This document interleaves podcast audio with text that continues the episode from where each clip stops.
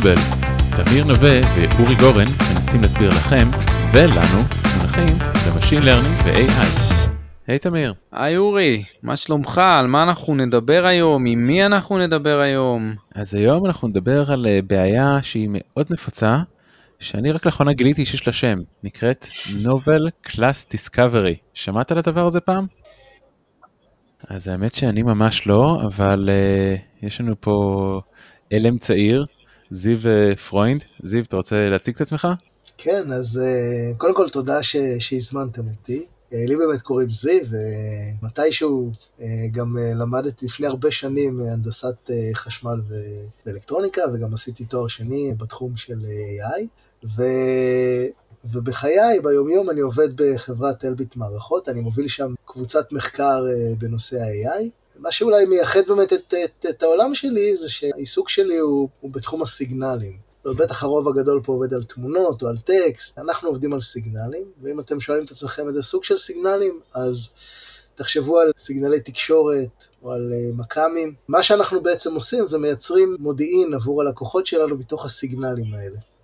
לדוגמה, אנחנו יכולים לסרוק את, את כל תחום התדר, לגלות שם סיגנלים, בעצם אה, משדרים שעכשיו משדרים סיגנלים, לסווג אותם לפי השידור שלהם, לשייך ביניהם ואפילו לאכן אותם. מגניב, אז uh, אני בטוח שיש לכם הרבה הרבה אתגרים uh, פרקטיים ותיאורטיים. בוא נתמקד באתגר שעליו תכננו לדבר, אז בוא תגיד מהו האתגר. זה, אז, אז חשבתי רגע באמת לקחת ולתאר איזושהי בעיה שקצת מתחברת באמת לעולם של החיים האמיתיים. כי יש המון המון, אתם יודעים, עבודות של המעבדה, של האקדמיה, אבל בעצם כשאתה יוצא לשטח הכל קורס. וזה נגיד אה, דוגמה לבעיה כזאת שנוטים רגע לשכוח שהיא קיימת. אז בואו רגע נכיר אותה. אני חושב שרוב האנשים, העולם שהם מתעסקים בו זה עולם שקוראים לו uh, closed set. זה עולם שבו המחלקות שאנחנו נדרשים uh, לטפל בהן הן מחלקות קבועות וידועות. סתם דוגמה, ב ImageNet שכולנו מכירים, יש אלף מחלקות. האלף מחלקות האלה הן ב train, הן בטסט, הן קבועות. הן לא משתנות. קלסיפיקציה רגילה, מה שנקרא. בדיוק. אבל תחשבו רגע על החיים האמיתיים, אז uh, החיים האמיתיים, מה לעשות? יש הרבה יותר דברים שאתה לא מכיר מאשר שאתה כן מכיר, ואז פתאום אתה יוצא לחיים האמיתיים ואתה מגלה שיש המון המון uh, מחלקות. עכשיו, אם אתה פשוט תסווג אותן לאחת המחלקות שאתה מכיר, אתה א', יכול לייצר המון המון טעויות מביכות. וגם בעצם היית רוצה לבוא וללמוד שיש כאן אה, מחלקות חדשות, ובעצם להגדיל את, ה, את העושר שלך ביכולת אה, לדווח על דברים ולסווג אותם. אז אם רגע ניתן שנייה פורמליסטיקה לבעיות האלה, אז באמת הבעיה שבה המחלקות הן קבועות קוראים לה close set recognition. הבעיה שבה אנחנו בעצם אה, נפתחים לעולם ופתאום רואים שיש המון מחלקות חדשות והמטרה שלנו היא להגיד מה אנחנו מכירים ומה אנחנו לא מכירים קוראים לו Open Set Recognition, והבעיה המסובכת ביותר, המורכבת ביותר, היא בעצם, מתוך אלה שאנחנו לא מכירים, בעצם לייצר מחלקות חדשות. להפוך אותן בעצם למחלקות מוכרות, ולבעיה הזאת קוראים Novel Class Discovery. האמת שזה נשמע מאוד נפוץ גם בלי קשר לעיבוד אותות, נכון? זאת אומרת, גם כשאני קורא טוויטים, אז יכול להיות שיש נושא עכשיו חדש שכולם מדברים עליו ולא דיברו עליו קודם, עד אה, ינואר 2020 אף אחד לא דיבר על הווירוס הזה שקוראים לו קורונה, פתאום כולם מדברים עליו, כן, אז פתאום כל הזמן צצים להם כאלה טופיקים. אבל uh, אני תמיד התייחסתי לזה פשוט בתור clustering, uh, אז open set recognition זה פשוט clustering? כן, אז באמת uh, יש בזה המון המון המון קשר ל clustering. באמת אתה יכול לגשת לבעיה הזאת בצורה פשוטה באמצעות clustering, אבל אתה יכול לעשות גם הרבה הרבה יותר טוב מזה. וצריך לזכור גם ש clustering דורש אה, בעצם גם ייצוג טוב. ופה באמת אה, יש, יש כל מיני רמות אה, לבוא ולפתור את הבעיה הזאת. בעצם הבעיה הזאת היא שילוב של clustering ו classification, נכון? יש לך data שחלקו מתויג וחלקו לא מתויג. כן, נכון, זה, זה בדיוק הבעיה. בעצם אני רוצה לבוא ולהשתמש במידע המתויג שלי, בשביל אה, אה, בעצם להיות מסוגל לעשות clustering על המידע הלא מתויג שלי. וזה קצת מזכיר אה, את עולם ה semi-supervised אולי, בהבדל באמת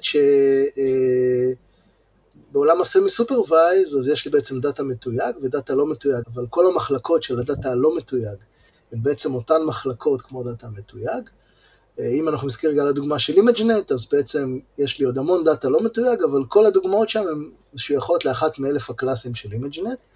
לעומת זאת בעולם הזה של ה novel class discovery, אז חלק מהמחלקות אה, במידע הלא מתויג יהיו באמת מאותן מחלקות שאני מכיר, אבל יהיו גם המון המון מחלקות חדשות, כל מיני אה, מחלקות של תמונות חדשות לדוגמה, שבעצם אה, לא הכרתי עד היום.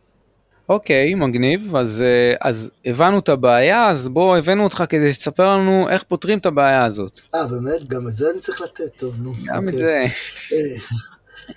אז, אז אז בואו באמת רגע, ננסה רגע לחשוב על הבעיה הזאת, אה, ובאמת אולי הדרך הראשונה, אה, כמו שאורי הציע, זה באמת רגע לבוא ולעשות clustering. זאת אומרת, בואו אה, נשתמש במידע המתויג שיש לנו בשביל ללמוד ייצוג, ייצוג לתמונות שלנו, לאותות שלנו במקרה, במקרה שלי. ואז פשוט ברגע שעכשיו הגיעו אותות חדשים שהם לא מתויגים, פשוט נאסוף מספיק ונפעיל עליהם clustering וייצא מה שייצא. אז צריך לומר משהו על הנושא הזה רגע של מידת ייצוג אה, עבור clustering. זאת אומרת, אי אפשר פשוט ללמוד ייצוג רגיל ולקוות שזה יצליח בבעיה הזאת. והסיבה היא, אם נחשוב רגע על בעיית קלאסיפיקציה, ונחשוב רגע על אלגוריתם clustering שכולם מכירים, כמו K-Means, שמי שלא מכיר אז אני מפנה אותו, יש פרק מצוין בפודקאסט שקוראים לו Explainable על הנושא הזה. די, תמשיך. אז... אמ, בואו נחשוב שנייה רגע על למידה של ייצוג, נאמר על הייצוג שלומדים ב-ImageNet, אוקיי? אם נלך רגע לשכבה לפני האחרונה ונסתכל על הייצוג שם. אז הייצוג מעולה, כולנו השתמשנו בו בטוח בחיינו, אבל יש לו בעיה כשבאים להשתמש ב clustering, והבעיה היא שאין שום דרישה שכל הדוגמאות מאותה מחלקה ישבו בקבוצה אחת במרחב. זאת אומרת, אין שום אילוץ שבא ואומר שהם לדוגמה לא יתפצלו לשלושה סוגים. סתם לדוגמה, נסתכל נגיד על כלבים, אז למה שלא תהיה תת קבוצה של כלבים אדומים ותת קבוצה של כלבים כחולים? אה, שאין אמנם, אבל אולי במקרה אה, למישהו יש כלבים כחולים. אז אם אנחנו רגע חושבים על זה, אה, והייצוג שלנו הוא כן כזה שיכול לפצל גם לתתי מחלקות, אז ברור שזה גם מה שיקרה לנו בדאטה שאנחנו לא מכירים. ואז בעצם לא נוכל לדעת כמה מחלקות חדשות יש, לא נדע אם זה עשר מחלקות או שתי מחלקות. אז פה באמת, אני חושב שזה משהו שנתקלתי בו המון, תמיד בפרויקטים אה, מתחילים עם בוא נעשה clustering, כי אנחנו, אין לנו כסף לתייג דאטה או אנחנו חוסכים, ואז אולי נתייג דאטה ונבנה קלסיפיקציה. והדוגמה שאני תמיד נותן זה שנגיד ואתה רוצה לסווג אנשים לכמה למסות אותם, שזה עשרה מדרגות מס, אני רוצה לסווג. אני יכול לקלסטר אנשים לפי צבע עיניים, לפי גובה, לפי אזור מגורים. כל אחד מהם זה קלסטור ולידי, אבל רק חלק מהייצוגים האלה הם קשורים למה שאני רוצה לחזות. נכון, אז clustering הוא זול, הוא נוח, אבל הוא לאו דווקא קשור לבעיית קלסיפיקציה שהיא בהמשך. אז אה, אני קולע פחות או יותר למטרה של הייצוג פה? כן, זה, זה בדיוק הרעיון, ובאמת אה, אם אנחנו רגע חושבים על זה בציר של, אה, של למידה מוכוונת קלאסטרים, אז אה, היינו יכולים לדוגמה לבוא ולעזור לייצוג שלנו כדי ש-K-Means יעבוד עליו בצורה מוצלחת. היינו יכולים להוסיף אה, רגולריזציה ל loss הרגיל שלנו, שיכול להיות loss של קלסיפיקציה, או loss של representation, כמו contrastive learning, שנחזור אליו אחר כך. אז היינו יכולים להוסיף לדוגמה רגולריזציה שדורשת שכל הדוגמאות ששייכות לקלאס ספציפי יהיו קרובות אחת לשנייה, ושכל המרכז של הדוגמאות יהיו רחוקות מהדוגמאות שמגיעות מקלאסים אחרים. עכשיו תזכרו שבעצם אנחנו יודעים מה הקלאסים, כי אנחנו מדברים פה עכשיו על הדוגמאות שעבורם יש לי תיוג. אז אני יכול לעשות את זה, אני ממש יכול לקחת עכשיו batch ספציפי, את ה batch הזה להעביר דרך רשת הייצוג שלי, להסתכל עכשיו על הייצוג שיצא לי, לסמן לאיזה ייצוג כל cluster שייך, כי אני יודע לשאוב עכשיו את הייצוגים מכל אחד מהקלאסטרים, לחשב את הממוצע של כל אחד, כל אלה פעולות פשוטות על הטנזורים, ואז לשים את ה loss שלי בתור אה, המרחק בין הקלאסים והמרחק של כל, אה, של כל דגימה מהמרכז של אותו class. וכך בעצם אה, ללמוד ייצוג שגם לא רק מבצע קלסיפיקציה, אלא גם דורש בעצם שהייצוגים יהיו קרובים אם הם נמצאים מאותה מחלקה. נשמע טוב, אז זה מה שעושים? אז זה אה, בהחלט אה, התחלה טובה. אבל לא תמיד יש לנו הרבה דאטה מתויג. באמת, יש גם את המקרה השני, שבו אין לנו אפילו בכלל דאטה מתויג. יכול להיות שאנחנו ממש לא יודעים כלום, אנחנו בעצם הולכים עכשיו לשטח, אם זה במקרה שלי, אנחנו פתאום פותחים את המקלט שלנו, וקולטים המון המון סיגנלים, ואני רוצה בשטח לקבץ אותם לקבוצות. אז מה, מה אני יכול לעשות במקרה כזה, אוקיי? בעצם אני, אני מדבר עכשיו על בעיה שהיא unsupervised לגמרי, אין לי שום תיוגים. אז בקצה השני של הבעיה, אנחנו עדיין רוצים לעשות clustering, ואנחנו, כדי לעשות clustering חייבים ללמוד איזשהו ייצוג, כי הייצוג הבסיסי של הסיגנל הוא פשוט לא רלוונטי. אז, אז פה אה, אפשר להשתמש בגישות, אה, לדוגמה, שאנחנו מכירים מעולם ה-unsupervised. לדוגמה, לשלב פה אוטו-אנקודר בתוך התהליך הזה. רק אולי אני אגיד למי שלא מכיר או זוכר, אוטו-אנקודר זה בעצם רשת שאמורה לקבל איזושהי דגימה, להקטין את המימד שלה ואז להגדיל את המימד שלה ובעצם מאמנים את זה בצורת unsupervised עד כמה היא שחזרה טוב את הסיגנל, זאת אומרת היא הצליחה לכווץ ולפתוח ואם היא צריכה לשחזר טוב זה הפונקציית מחיר בעצם. אה, אז זו דרך להוציא ייצוגים. נכון, אבל אם אני סתם אלמד ייצוג ואז אפעיל clustering כמו מקודם, שוב, זה, זה לא יהיה טוב. אין שום סיכוי שאני אצליח במשימה הזאת של clustering על, על מחלקות שאני ממש לא יודע מה הן. אז המתכון כן להצליח זה לעשות את התהליך הזה ביחד, יחד עם clustering. אז בעצם מה שאנחנו יכולים לעשות, זה לעשות רגע איזשהו אימון, נגיד batch אה, אחד של למידת הייצוג, ועכשיו לקחת את הייצוגים שיש לנו, ולהפעיל עליהם clustering, אה, לדוגמה אלגוריתם אה, כמו K-Means למשל. סתם זורק, כן. אה, K-Means האהוב והטוב. מה שבעצם K-Means יעשה, הוא ייצור לנו עכשיו את הקשר, בעצם יעשה עכשיו partitioning לכל אחת מהדגימות שלי למחלקות. עכשיו אני יכול לקחת את המחלקות שלי, לחשב לכל אחת את המרכז שלה, ושוב לשים את אותו loss ששמתי מקודם במקרה הקודם, כשתיארנו, שדורש שכל אחת מהמחלקות תהיה כמה שיותר מרוכזת וכמה שיותר רחוקה אחת מהשנייה. ואז בעצם לחזור על התהליך הזה, כן, בעצם לעשות batch של למידת ייצוג, batch של, של עדכון של ה autoencoder, לבצע clustering מחדש, לחשב מחדש את המרכזים של המחלקות, לחשב עכשיו את ה loss שנובע מזה, ואז לעשות עוד batch של למידת ייצוג, כאשר ה loss הוא משותף גם ל loss של autoencoder וגם ל loss של ה clustering. זאת אומרת שבעצם מי שלא זוכר K-means ובאופן כללי אלגוריתמי clustering divisive, הם מזיזים מרכזים במרחב, ככה שסביב המרכז יהיה cluster. אז פה אנחנו עושים, הולכים צעד אחד קדימה. אנחנו לא רק מזיזים את המרכז של הקלאסטרים ב-K-means, אלא אנחנו מזיזים את המרחב, משנים את הייצוג, כדי גם לשפר את הקלאסטרים וגם לשפר בעצם את השחזור, את ה autoencoders. אני צודק פחות או יותר? זה באמת אה, הסבר נורא יפה למה שקורה כאן. בדיוק זה, אתה בעצם מזיז ביחד את הייצוג וגם את המרכזים. ואתה עושה את זה בשני שלבים, כן, אתה עושה מין אלטרנציה או אימון אה, שבו אתה משנה את הייצוג, עושה קלאסטרים, משנה את הייצוג, עושה קלאסטרים, וככה בעצם שניהם זזים ביחד לאן שאתה רוצה להביא אותם. נראה לי חשוב רק לציין, אתה אמרת לנו את זה בהכנות לפרק, שבשיטה הזאת בעצם זה, זה לא עם K-Means, כי K-Means לא גזיר, אז אתה לא יכול להשתמש בו בשביל לעדכן את המשקלים, זה פשוט עם איזשהו מדד קלאסטרים, כמו שאמרת, כמה הקלאסטרים אה, מרוחקים זה מזה. אה, זהו, שדווקא פה זה, זה ממש עם K-means, אוקיי? מה שאני עושה כאן, אני לא מאמן end-to-end. באמת, כמו שאמרת, K-means הוא לא גזיר. או ליתר דיוק, מה שלא גזיר זה בעצם ה partitioning הזה, זה העובדה שעכשיו אני צריך להגיד לכל דגימה לאיזה class היא שייכת, או בעצם אני ממפה אותה למרכז הקרוב ביותר שלה, זה לא גזיר. אז כדי להימנע מזה, באמת אה, מה שמקובל לעשות זה מה שעושים אותו בהרבה מקומות, גם עשו אותו אה, בפעם הראשונה שאימנו Object Detection, מאמנים לסירוגין.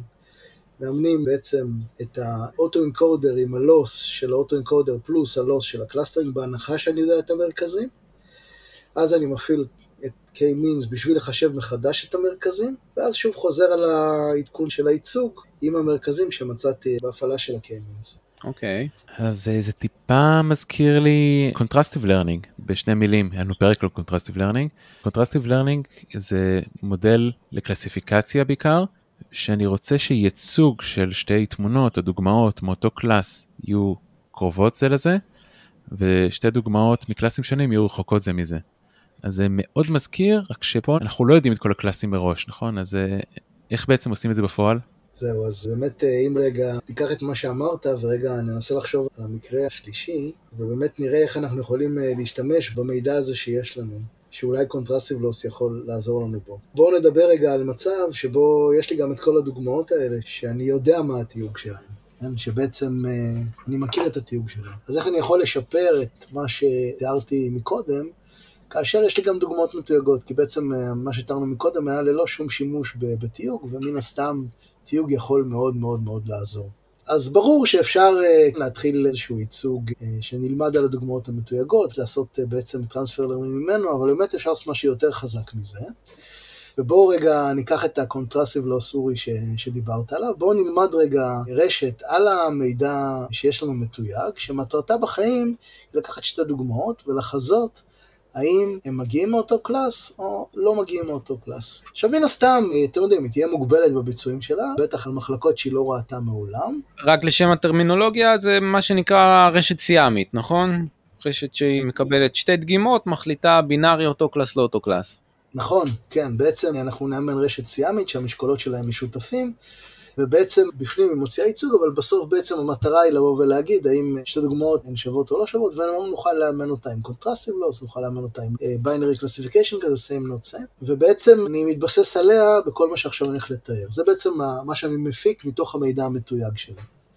עכשיו בואו רגע נלך לדגימות שאני לא מכיר, שחלקן הן מהמחלקות המוכרות, וחלקן ממחלקות חדשות שלא ראיתי מעולם. אז כמו שאמרת מקודם, תמיר, באמת, יש את הבעיה הזאת של חוסר הגזירות. היא בעיה שמונעת ממני לאמן end-to-end, ואני נורא נורא אוהב לאמן end-to-end, כן? כי אז בעצם אני יכול להזרים את ה loss שלי לאורך כל הבעיה.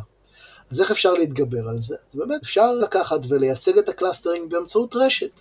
אפשר לחשוב על זה רגע, שממש במקום להשתמש באלגוריתמי clustering מהמדף, בואו נשתמש ברשת ונאמן את ה clustering כחלק מהתהליך שאנחנו בעצם מוצאים את הקלאסים החדשים, או ביחד עם כל התהליך הזה של למידת הייצוג, נאמן גם את ה clustering.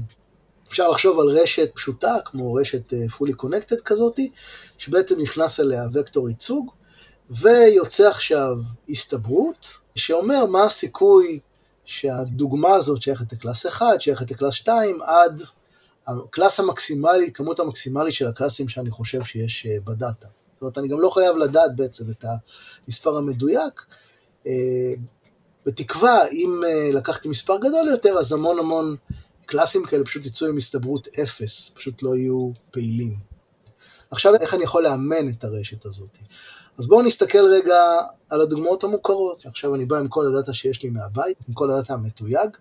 אם אני רגע מזרים אותם ברשת הזאת, שבעצם מקבלת דוגמה, בפנים לומדת ייצוג, עושה clustering ובעצם מוציאה החוצה פילוג על כל ה clusters הקיימים, אז, אז אני פשוט אחליט שהמחלקה המוכרת הראשונה תהיה המוצא בנוירון הראשון של, של רשת ה clustering שלי, במחלקה השנייה המוצא השני, ואני יכול לאמן פשוט לאמן את זה עם loss קלסיפיקציה רגיל, כן, אני יודע הרי כל דוגמה מאיזה מחלקה היא הגיעה, ואז אני פשוט אה, אה, אתן loss, loss clustering רגיל, נגיד שהדוגמה הראשונה צריכה לקבל אחד וכל היתר אפסים. אם היא שייכת ל class הראשון. אז זה קל, אוקיי? מה אני אעשה עם הדוגמאות שאין לי עבורן תיוג, שזה בעצם החלק המאתגר?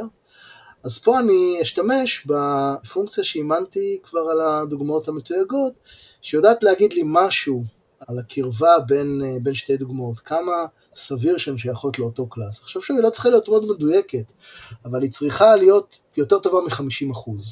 אם היא תהיה יותר טובה מ-50%, אני אצליח לאמן את הרשת שלי. אז איך אני אעשה את זה? אני בעצם מסתכל עכשיו על כל זוג של דוגמאות שיש לי שאני לא מכיר, אוקיי?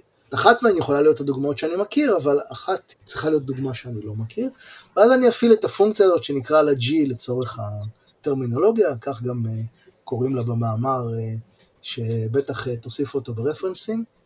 אז uh, נסתכל רגע על מה ש-G אומרת. אם uh, G אומרת ששתי הדוגמאות האלה סביר להניח שייכות מאותו קלאס, נרצה שהפילוג של רשת ה clustering שלנו, כן, שבעצם עושה soft clustering, זאת אומרת, היא מוציאה לי הסתברויות על ה clustering, יהיה דומה. אני יכול לדרוש שמרחק ה-KL בין שני הפילוגים האלה יהיה מאוד מאוד דומה. לעומת זאת, ככל ש-G אומרת ששתי הדוגמאות האלה לא שייכות לאותו class, בסבירות הולכת וגבוהה, ככה אני רוצה גם שהפילוג שלהם יהיה כמה שיותר רחוק, ושוב אני אשתמש ב-KL בשביל למדוד את זה. וזה בעצם יהיה ה loss שלי. ככה אני אבצע את התהליך, ובעצם בגישה הזאת אני אוכל ללמוד גם ייצוג וגם clustering אה, ביחד. מעניין, אז אתה אומר, אם אני אנסה לסכם את הפתרון הזה, אתה אומר, שלב ראשון נאמן רשת סיאמית על ה subset המתויג של הדאטה שלנו, ואז נאמן מודל אחר שהוא בעצם כמו קלסיפיקציה, זאת אומרת הוא מחזיר הסתברויות לקלאסים, גם אם זה קלאסים לא ידועים, נאמן אותו, איפה שיש לנו תיוג נשתמש בתיוג, ואיפה שאין לנו תיוג נאמן אותו בצורה כזאת שהפרדיקציה של שתי דוגמאות שהרשת סיאמית החליטה שהן מאותו ה class יהיו כמה שיותר דומות ולהפך. נכון, נכון. משתמש ברשת סיאמית שהיא סוג של תיתן ground truth לפרדיקציה של המודל clustering אה, שאתה מאמן. נכון, זה בדיוק ככה. בעצם אני משתמש ב-G הזאת שתיארתי בתור סוג של מורה, היא בעצם הלוס שלי עבור הדוגמאות הלא מתויגות. וצריך לומר שבאמת המאמר הזה, אה, שהיה מ-2018 אני חושב, אז היו לו הרבה מאוד הרחבות, וגם אה, בעצם הנושא הזה קצת יותר אה, תפס תאוצה ב... הכנסים האחרונים הוא יחסית חדש, כן? אני חושב שהנובל קלאס דיסקאברי, בעצם האקדמיה התחילה לטפל בו רק בארבע שנים האחרונות, אבל באמת אה, יש הרבה מאוד תאוצה בנושא הזה, במאמרים, ואנחנו כבר מצליחים אה, להגיע לתוצאות מאוד יפות בזכות ההתקדמויות האלה. תודה רבה רבה זיו, היה פרק מרתק, וזה תמיד uh, כיף במיוחד ללמוד בעיה כזו שכולנו התמודדנו איתה הרבה מאוד פעמים, אבל עכשיו סוף סוף יש לה שם, יודעים מה, מה לחפש בגוגל כדי לפתור, זה באמת היה פרק מרתק. מי שרוצה להמשיך אה, ליצור איתך קשר, להטריד אותך בשאלות, איפה יכול להשיג אותך? אז uh, האימייל שלי הוא זיו נקודה פרוינד, כמו פרויד, רק אה, קצת אחרת, אז uh, אולי נכתוב את זה אחר כך. כן, נוסיף את זה לתקציר, וגם כמובן לינקים למאמרים, זה גם יהיה נהדר. אז כן, גם ממני המון תודה, זיו, למדתי הרבה. היה לי ממש כיף, תודה שאירחתם אותי. ואנחנו נתראה, מאזיננו בפרק הבא, אז נעימה.